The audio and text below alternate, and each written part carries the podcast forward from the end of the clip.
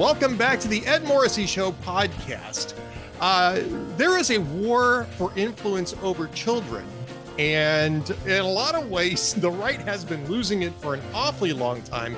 Here to discuss that with us is Bethany Mandel, who is here to talk about the new book that she has co-written with Karol Markowicz, Stolen Youth: How Radicals Are Erasing Innocence and Indoctrinating a Generation. And uh, Bethany, first off, it's great to talk to you. I don't know that we've actually done it. I know. We haven't, because I didn't know that this was on video in addition to audio. So that's why I'm looking like a bozo with my husband's giant speakers on. He, he, he, this is his home office setup, and this is how he can just not hear our children in the background when he's working. And so I walked into his office and I said, okay, I'm going to need your computer and need you to watch all of the kids upstairs for however long this takes. And he was like, mm, okay. I'm like, so I can't really get choosy about the headset after yeah. I've kicked him out of his own office. So here we are. No. But Whatever. You know, this is, I, yeah, I mean, the, the head, the headset is fine. Andrew wears a headset. It's almost identical to that. We do that every Tuesday. So I love it. Uh, I'm kind of used to that. And um, it wasn't all that long ago that I would do that as well. And when I fill in on radio shows, I have to do that. Yeah. So for the, I do the Hugh Hewitt show, and I have oh. to do with the big cans on the head. So yeah, it's. That's it's, so fun. I do Hugh every Tuesday morning. I know. And I don't think I've ever gotten a chance to actually oh. guest host on Tuesdays to catch that. So, so get on that. I know. I know. Well, now Dwayne's doing a lot more of that than, than I yeah. am, which is good, because Dwayne should be doing more of that. So, but let's talk about your book. You and Karol, yeah. this book, um, and not, you know, not to, uh, not to gloss this too lightly. You've taken a lot of crap over this. You and Karol have taken a lot of crap over this uh, topic over the yeah. last few years. I don't think I could think of any two better people uh, to write a book like this, to talk about the, um, the, the war for influence over children. And it has really become a central issue over the last two years, really ever since Glenn Youngkin ran for um, governor in Virginia, and it became a A, a, a top drawer issue in politics. Yeah. Yeah. And as it should be. I think that people sort of, I mean, I'm, I'm sort of more talking about the left. I think that they took for granted that they had the suburban white woman vote. And then over COVID, you know, schools in Northern Virginia, across the country, but I'm talking specifically about Glenn Youngkin in Virginia, they really kind of messed up the bed. And so a lot of white suburban mothers said, you know, my kid was on Zoom for a year and a half and I saw what they were learning. And that is something I'm deeply uncomfortable with.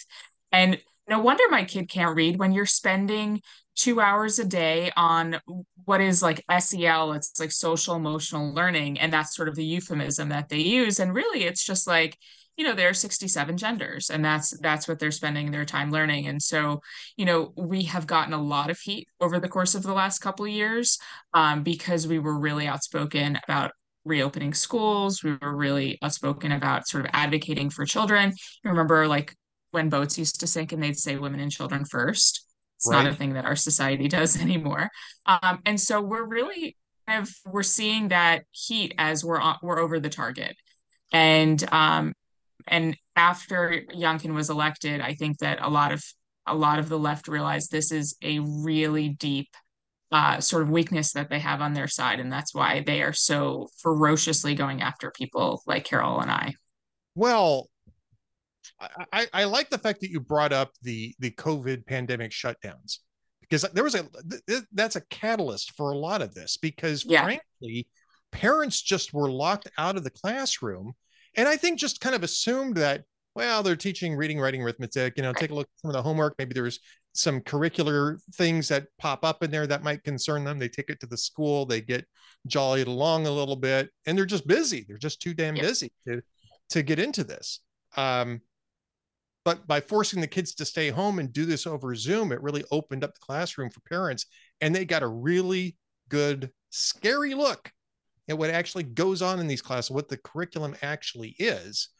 And I think that that is, uh, first off, the fact that the teachers unions were pushing that idea for several months, I think is maybe one of the most enormous political backfires in, in recent mm-hmm. memory. Uh, yep. But it is, I mean, that's a catalyzing experience, I think, for um, uh, in politics. Yeah, absolutely. I mean, I think it was a real red pill moment. And and I hear, I, after Youngkin was elected, I heard from a lot of Northern Virginia sort of slam dunk Democratic voters who, you know, one woman used to work for um, for a pro-choice organization, okay? Like, you really could not be more slam dunk. And she said, I'm sorry, like, everything else falls off the table when it's my kid on the line. And she felt like it was her kid on the line. And she, you know, she wasn't even necessarily that uncomfortable with the content of what her kid was learning, but her kid couldn't read and she was in second grade. And so, you know, at the end of the day, I don't know how much the woke sort of curriculum animates parents, but when it comes at the expense of really basic reading and writing skills that their kids are lacking, um, that's when it really sort of lit the fire under folks. Um, and, and parents who were watching all of this take place on Zoom uh, were gaslit about every, I mean, that's like sort of the, the word that I would best describe all of COVID, gaslighting. They right. gaslit us about the, the where the virus came from, uh, the effectiveness of the vaccines, the effectiveness of the masks, the kinds of masks. So there's no difference between like a t-shirt on your face and a fitted N ninety-five. Just put whatever you can find on your face. And like, oh, that was a lie. So basically everything was a lie. And, um, and I think that parents um, were really sick of hearing the gaslighting from, from school officials that, you know, your kid is resilient. They'll be fine. They'll bounce back. And they're sitting there watching their kid spiral. And they're like, my kid is not res- any more resilient than anyone else. And my kid is not fine. They're not fine academically. They're not fine emotionally. Uh, in Stolen Youth, I, I open with a really powerful chapter of a woman uh, in, in the introduction of a woman whose teenage daughter um, spiraled emotionally and psychologically during COVID when they were sort of locked on screens. And she spent so much time on YouTube and TikTok that she sort of became suicidal, and she was never stable. And it really just sort of set her over the edge. And they sent her to an inpatient facility that didn't allow visitation, that would only allow masks. And in this very small inpatient program, eight of the kids came out of it identifying as non-binary. And instead of treating their daughter's mental health, they added to her mental health diagnoses, um, throwing in some gender dysphoria. Um, so, I mean, this these are the stories that, you know, I heard countless times over the course of the pandemic, and parents are fed up. You know, I'm glad that you brought this up, because I don't know that that's necessarily only a um, phenomenon that's related to the, um, to the, to the pandemic shutdowns. And if it was, right, we wouldn't need to worry about it as much now because yeah. schools are open, but that's not yeah. really what's going on here. Right. And this is part of the stuff that you talk about in terms of radical influences on, um, on children, how they're erasing innocence and indoctrinating a generation, is that they're teaching kids basically that it's cool to be, to have dysphoria. Mm-hmm. Yes. You should explore your dysphoria. I mean, it really, this is, to me, this whole idea of, uh, you know, uh, non-binary, all this transgender things, these were things that were always very minimal, that were really very specifically tied to certain emotional states of mind. And it's become this widespread fad. And I think social media is certainly yeah. responsible for some Absolutely. Of it. But it's, also, the schools, the schools are pushing this in the earliest yep. stages of education. And if you want to, you know, see how, how committed they are to doing that, take a look at what happened when Florida uh, proposed and then mm-hmm. finally did pass a very sensible law that said, we're not going to discuss gender ideology from K through four. Four, just fourth grade, just fourth ten grade. years old. ten right. years old, not a big ask. My only complaint about that Florida law is that it didn't go far enough. I don't want you talking about it with an eleven year old either. Um, but again, I mean, this is, this is the gaslighting that, that they're doing. They're, you know, we're just teaching them social and emotional skills. And um, no, no, you're, you're reading kindergartners books called Swish, Swish, Swish, Go the Drag Queen's Hips. It's literally a book. It's literally was read to a kindergarten class. I talked to parents in Houston, Texas, whose kid came home from kindergarten one day singing, swish, swish, swish, go the drag queen's hips. And they were like, I'm sorry, what? what, what are you singing? Where is this coming from? And they were like, yeah, it's like this like cool new lyrics to Wheels on the Bus. And the parents did not think it was cool. And, you know, they it ensued months of fighting with the school district. But I mean, this is what's happening. Uh, I, one of my... I'm speechless about this. Yes. In Houston, Texas. Well, in Houston, Houston Texas. I, I kind of understand Houston, but yeah. Yeah. So it's funny. No, you're not. I'm sorry. I misspoke. It was Austin, Texas. Now you understand. Oh, even, it was oh, even more so. Even more yeah, so. Yeah. Austin. Well, yeah, Austin. So okay. It was funny because when I was writing, so Karol and I took different chapters of Stolen Youth and we sort of did deep dives into different subjects. And so I was writing the chapter on sort of kids' media, literature, whatever. And uh, I felt like the hand of God as I was writing that chapter because two girlfriends, one in Baltimore and one in Denver, within a day of each other sent me a text message. Have you ever heard of this book? It's on display in my school library. And it was called How Mamas Love Their Babies. And it's a picture book displayed in the children's section about different jobs that moms have who take care of their, and they're all providing for their children. And I'm going to put you on the spot here. Okay. What do you think the the main character's job was, the mom? Um, I'll just take a wild stab at this because I'm sure it's not the right answer. Nurse? Oh, doctor? Bless your heart. Do you think I'd be talking about this if it was nurse no, or doctor? Of course not. It's the reason why I, it's the reason why I threw it out there because, no. I mean, I, I, drag queen? I mean, I don't think that would No, fall. It's the mom. It's the mom. Right. She's a sex stripper. worker. Yes, she's a stripper. She's a sex worker. That's correct. Joking. It's I'm joking. Yeah, I'm not. No, no, I am not joking. It's called How Mamas Love Their Babies. The graphics are in like neon. There's a picture of the pole. Kinder kindergarten age. It's in the children's section. It's a picture book. So this is this is what we're up against here. So they're basically they're basically showing the movie Striptease with Demi Moore uh, to kindergartners is is, is yeah. what the deal is here. Yeah. yeah, I mean with worse graphics, yeah. I mean that's the thing about all of these like books. Like from an aesthetic point of view, they're so focused on the on the on the indoctrination and the brainwashing that the art is really lost. The graphics are not very good. Yeah, yeah, because it's it's a didactic. Two stars. It's a didactic, and they, that's true of any art that turns into a didactic. Art mm-hmm. just yeah. it just degrades at that point yep. in time because yep. they're not really interested in the artistic presentation; they're just interested in the message. Yes. Um, so, I'm sorry. I, Is I, this I, a fun I, game? I, it was a fun game. I mean, I would. Yeah. I, I'd even like you to stump me on another one here because I, I'm stunned. Um, I really Think about it. I really threw out the stripper thing as a joke. I thought, well, you know, nurse, no. right? I, you wouldn't be talking about it if it was nurse. What's the opposite no. end of the spectrum? And uh, I didn't expect to be right. There you go. There All you right. Go. Yeah. You Stolen always have youth. to think the worst.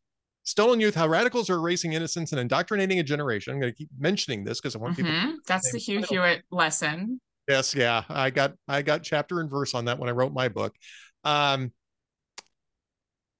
What's the, what, what do you see as the solutions here? Because honestly, I mean, I think private school, school choice has got to be part of this, but yeah. let's, you know, some of the private schools aren't all that much better. Mm-hmm. I was oh, just yeah. about one the other day that, and I yeah. don't even remember the context of it. I put it in the headlines, it was a story I put in the headlines. And I said, you know, this is just to go and to show you that mm-hmm.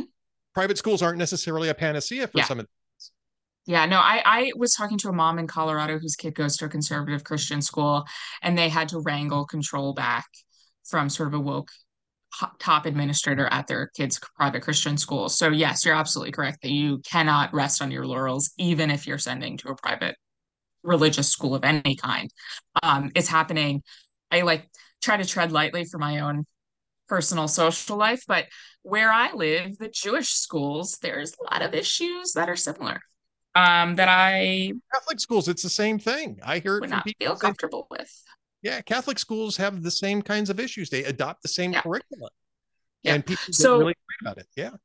So in Stolen Youth, Karol and I, um, our editor at like the last second was like, "You need to have a, a conclusion chapter that basically does what you just said. Tell people what to do." And Karol and I are very different people, even though we're like you know Jewish New Yorkers, whatever, we're actually very different in our like real lives, even though, you know, her middle son and my oldest daughter will be getting married and my daughter will become a Markowicz. But, uh, but so I have six, um, age nine and under, and we homeschool. We have no plans of not homeschooling.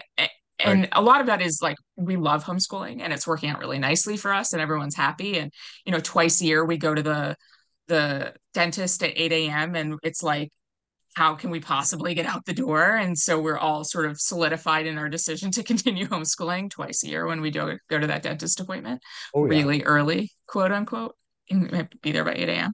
Um, so we love homeschooling. That being said, we couldn't not homeschool. Like there's not a school where I live that I would feel comfortable with. And so it's kind of a no-brainer for us that like, this is, thank God it's working for us because this is really our only option. Um, and my kid's favorite actor is Robin Williams, who I think died in twenty fourteen. And his most famous movies are Missus Doubtfire, which could never be made now, Birdcage, which I think is appropriate for children, quite frankly. There's like a couple of racy spots, but also could never be made now. They've never seen the Birdcage. I'm just going to clarify for your listeners and viewers. They've never seen the Birdcage, but I'm just saying. Right, right, yeah. Their favorite actor is Robin Williams. Blubber was a huge hit. Um, so they were watching movies that I have pre-screened up the wazoo because I loved them as a kid. Uh, they also love Richie Rich. Uh, Macaulay Culkin is a big hit in our house, Home Alone. Right. Um, so that's how we sort of handle it. We've gone galt, galt as much as we can. Um, kids are not in school. Kids are not really watching modern media. And it actually really handicapped me writing the media chapter because the books chap, the books part of that chapter was good and very strong. The like visual media part wasn't so great. And I had to like phone a friend a few times, be like, so what's like, what's Cocomelon? What's Paw Patrol? Can I like, can I get some help here? And so that part of the chapter is not so great. Maybe I shouldn't say that. The rest of the book obviously is amazing. But the point is it's not so great because my kids don't watch it and your kids shouldn't either. So you don't need that chapter. You don't need me to write that. Um, but Carol takes the opposite perspective. Her kids have cell phones. Uh, they go to school. They watch all the movies. They're, they are more hip to modern culture than I am, her three children. And our kids hang out as much as they can, given that we live in two different states. And obviously our children are in love. Our nine and ten-year-olds are in love. Um, and her kids are amazing too. And and so how do, how do you sort of do this while either going galt, and how do you go galt? And I have a lot of my chapter about like, how do you homeschool? Um, and she, in her chapter, talks a lot about like, how can you be an active and engaged parent when your kids are doing X, Y, Z? How do you have these conversations with them? Um, being connected to your kids and, and making sure that they are not just hearing the negative, we don't believe this, but also the affirmative, this is what we do believe. Um, the so many parents that I spoke to for this book who had felt like they had lost their, their teenage or adult children, the number one thing they said, to, well, actually two, two number things. Number one, don't let your kid have a phone yeah. until like they're twenty-five. I don't know, whatever. Until they can pay for it. Don't let them have a smartphone. Yeah. Um, number two is have those affirmative conversations with kids about this is what we believe, and don't just say this is what we don't believe, but this is what we do believe. And that comes in the form of not just politics, and like, don't just talk about politics, don't be that parent, but like faith and morality. Um, you know, I, I'm a big books person. And so like read books about character and morality with your kids and have those conversations with them, even if you don't homeschool. Um, because really all homeschooling is, is active parenting twenty-four seven. Right. Not, and not everybody can do it. I mean, some people have the yeah. ability to do it and some people just simply don't. And yeah. And that, some people don't want to do it. And that's also okay. I get it. I'm glad that you said that, because I think that there's a lot of pressure now on people who are objecting to these, to, to the yes. indoctrination, to where they feel like they don't really have a choice, where if they send their kids to, especially to public school, um, that they're somehow bad parents. And yes, and a lot of the case. A lot of that messaging, by the way, is coming from people without kids. I heard over the course of the pandemic, I'm sorry, like over the course of the pandemic, I heard so many times, just don't put your kid in a mask. Just don't do it. And I was almost always told that by people who didn't have kids. And, you know, even as insane as I was about COVID, about masks, you really could not find someone who was more outspoken about it than me in this country. And that being said, my kids went to summer camp one summer, one week in that in the summer of twenty twenty-one, where they did mask, because I had to make a decision. Do I take this from my kids or do I just buckle? And so in twenty twenty-one, they did it. In twenty twenty-two, they didn't. I showed up the first day of a camp and they told me my kids had to mask. And I said, no, I'm done with this. And it's really like a, a decision that you have to make using all of the information around you to figure out what's best for your kid in that moment. And it's going to be different. I mean, it was different in summer of twenty twenty-one versus twenty-two, um, because in twenty-one, there were no other options. In twenty-two, we had other options. And so I was like, you're going to have to give me my money back or I'll write a column about you for fox news dot com. Uh, I did make that threat. Um, yeah, but it sounds great. It sounds great. To, yeah. No, I did. I did make that threat. Oh, you did make that threat. Well, oh, yeah. Good for you. Yeah, I was like, you can Google me. Figure out if you really want to tango with me. And then they refunded my credit card at two p.m. But, um, but yeah, I mean, it's not, it's not, none of these things are easy. None of these things are clear. And, and that I think is one of the, the most important things about this book was that, you know, Karol and I both talk about the moments where we screwed up. Like there was a, a story that Karol told. She had just transferred her kid into another school, um, not in the beginning of the year. So he was like the weird new kid. And then that week they were doing a climate march and he was in first grade. And she was like, is this a, is this a fight I want to fight the first week of school and have him be the kid who's the new kid who's also sitting out the climate march and wants the world to melt down in first grade? And so she decided to just let him go along with it. And she in interviews has kicked herself for it. I don't think she made the wrong decision. It's, you know, you, You have it's it's tough. And this is this is the problem. They're turning our kids into these child soldiers and they're putting parents in a really, really tough position over and over and over. And so we we wrote Stolen Youth because we wanted to sort of arm parents with the information of like, this is what's happening. And it's not it's not it's not all isolated incidents. All of these things are coalescing into a movement. And, you know, these are the decisions we made. These are the steps we took. These are the moments that we didn't feel like we we made the right decision. And um, and we just sort of wanted to be really honest and really human with parents because um, none of these things are easy. But at the end of the day, all of us have the goal of raising kids whose innocence is intact as much as possible and who are resilient and not basket cases, which is what they want our kids to be. They want them to be basket cases.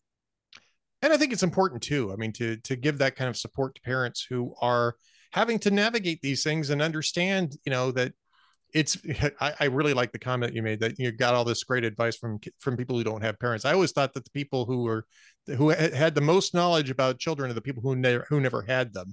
Um, I was an amazing parent before I had kids. Yeah. They never had screens, no sugar. That was yeah, superb. Yeah. That, that's a rather typical, that's a rather typical thing, but there is a lot of judgment that comes in these things, no matter how you land. And, and so I think one of the aspects I think of Stolen Youth, again, Stolen Youth, How Radicals Are Erasing Innocence and Indoctrinating a Generation by Bethany Mandel and Karol Markowicz, uh, is to let people know that, hey, this is, there are no perfect situations. There's no perfect responses. This is a journey. And uh, when, when they say this is a field guide, I think it's uh, Ab- Abigail Schreier called it a field guide for parents. That that that's exactly what you mean by this, which is that this is uh, this is to accompany you on a long and treacherous journey. Yeah. Um, and, and you know, to give you support and give you some wisdom along the way. And um, I think that that that is going to be very much appreciated by parents who are um, entering into these situations or yeah. already in. Yeah. Yeah. And it, it's also just nice to know that you're not alone. I think that one of the hardest things for both Karol and I in the pandemic was, um, you know, using the twenty twenty-two summer camp example. I dropped off my kids and they sprang this mask thing on me, and I looked around and everyone else just did it. And I felt like I was the crazy person. And it was funny because um, I threw a stink and I pulled my kids out and I demanded the refund. And then I heard from people afterwards, oh, was that you that did that? I thought that was ridiculous. And I was thinking to myself, why didn't you say something at the moment? I was the only crazy person yelling about this in July of twenty twenty-two. Why didn't you? And they felt like they were alone, and I felt like I was alone, and no one felt empowered to sort of stand up and say, what exactly are you doing? Putting masks. And they, by the way, thought that I should be thankful that they didn't require N ninety-fives. In the summer of twenty twenty-two, on my children in a town that is nicknamed the Swamp. Okay. Crazy, crazy town, crazy town, crazy town. And, but we all felt like we were the crazy one for thinking this is excessive. And, you know, we wrote this because we wanted parents to know, like, that voice in your head that says the emperor has no clothes, acknowledge that little voice in your head and say it out loud, because you are not the only one that thinks that the emperor is naked. That's and not right. Just on COVID, on everything. Right, right. And it's not, and this is very much not just about COVID. This is about no well, cultural Marxist um, indoctrination of children. Yep. Um, and they are, they, uh, until the pandemic, they had been able to do it without letting the parents in on it. Yep. And, uh, and now that mask is off, thankfully. And uh, we see it for what it is. So again, Stolen Youth, How Radicals Are Erasing Innocence and Indoctrinating a Generation. Uh, what's coming up next for you? That's the magic question, isn't it? I don't know. I don't know. You can like, we can yeah. hang up and you can like mentor me and give me some guidance as I walk through this like midlife crisis that I'm currently having. I'm thinking about starting a Substack, T B D. I, so I'm not, I, I don't have a regular column at Deseret News anymore. That sort of dropped at the same time as my book dropped. And so all of these things sort of wrapped at the same moment. And I was like, what? What am I going to do next? And so I, I'm not going to like sound like I know what I'm doing until you like I have this impressive new thing coming up. I don't know next. I'm still trying to figure that out. Well, that's a good answer. I, honestly, it's yeah. a good answer. And you know, because you're you're raising and homeschooling six kids, and today seven because you apparently that's didn't it. yeah. yeah, we have a friend over for the day. Yeah, I mean, I think I think I, I'm I'm gonna have to lean in more to my kids because this year they were a little neglected because we had a baby, and then six weeks later I had a book come out, and so we're doing school on Sundays to try to like finish oh. the year in something resembling proper manner. And my kids are like, "This is ridiculous! It's not our fault. You wrote a book and had a baby." I'm like, "Yeah, that's true. Sorry, life isn't fair."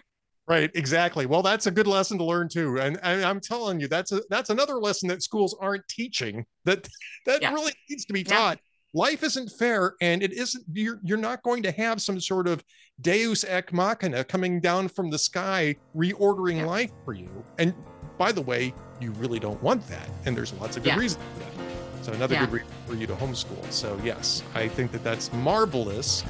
Bethany Mandel, thank you so much for spending some time with us. Again, the book is Stolen Youth, How Radicals Are Erasing Innocence and Indoctrinating a Generation. If you're a parent, if you're a grandparent, um, if you are a if you are a child-raising expert, by which we both mean you don't have kids, you still should buy this book. It's so much, Bethany. It's eye-opening. Thanks.